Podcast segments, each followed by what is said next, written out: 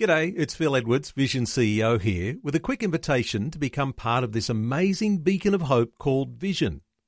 Together we can put our love into action to help people of all kinds build or rebuild their lives on the truth of God.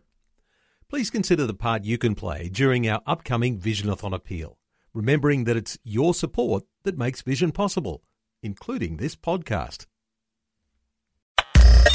Audio on demand from Vision Christian Media.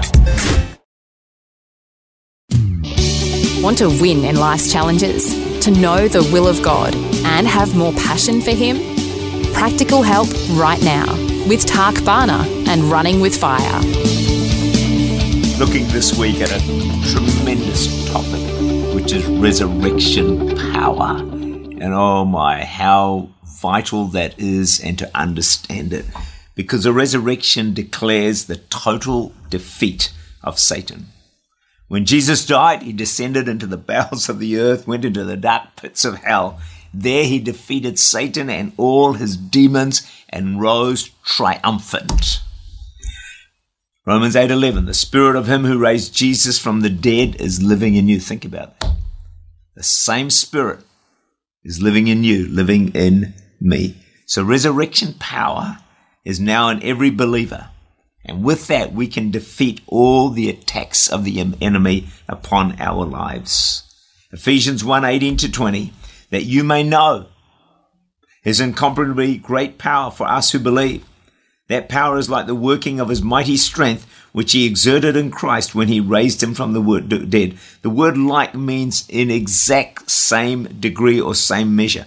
In other words, it's saying that God's power working in us is in exactly the same measure or degree of power that raised Jesus from the dead. That's worth thinking about, meditating on, reflecting on. In you and in me is tremendous power. Resurrection power, the same power that raised Jesus from the dead. With that, we can defeat every attack of the enemy in our lives. So the church should be full of testimonies of God's miracle working power.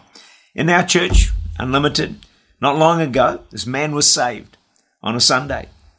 And he came back after the, in the first, came back after the second service, all excited.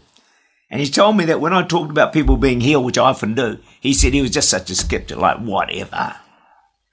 After being saved, he got to lunch. He realized his back pain of 10 years gone. Instantly gone. So he came back to the second service just to let me know. And he said he had goosebumps all over him. He couldn't believe the healing power of God. There was another lady in our church. Her brother was dying of COVID in hospital. She told God she's not ready to lose her brother because she was so close to him. In the in the service, I said, which I often do, reach out for your miracle. And I always say now and receive your answer. So she said she stretched out her faith. She said, I believe God for my miracle. And I said, now. Very soon after, her brother made a remarkable recovery. You know the reason church is on Sunday?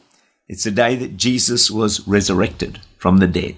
So every Sunday, as we gather, should be a reminder of the resurrection power of God that is in us and available to work miracles.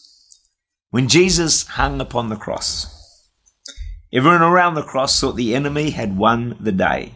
The Jews were celebrating, hell was rejoicing, Satan finally had his man. But really, the cross was a massive setup. Not by the Jews, the Pharisees, the Sadducees, not by Herod. It was a setup by heaven itself. Because God completely turned the tables on the devil, on the enemy. Jesus was resurrected, Satan was defeated, and salvation purchase for all mankind. When your life is in God's hands and you're a faithful follower of Jesus, every struggle God can make, every setback God can make into a setup for God to do something amazing in your life. The resurrection shouts at us boldly and loudly for all time that what the enemy means for evil in our lives, God, as we respond right, is able to work it for good.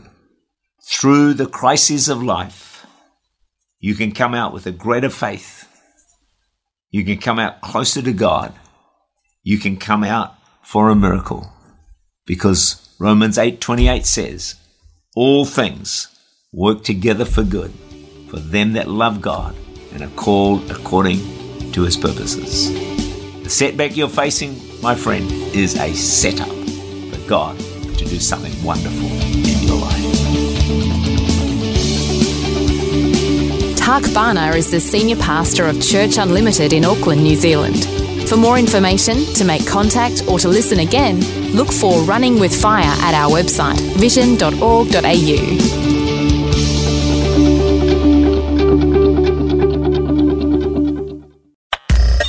Thanks for taking time to listen to this audio on demand from Vision Christian Media.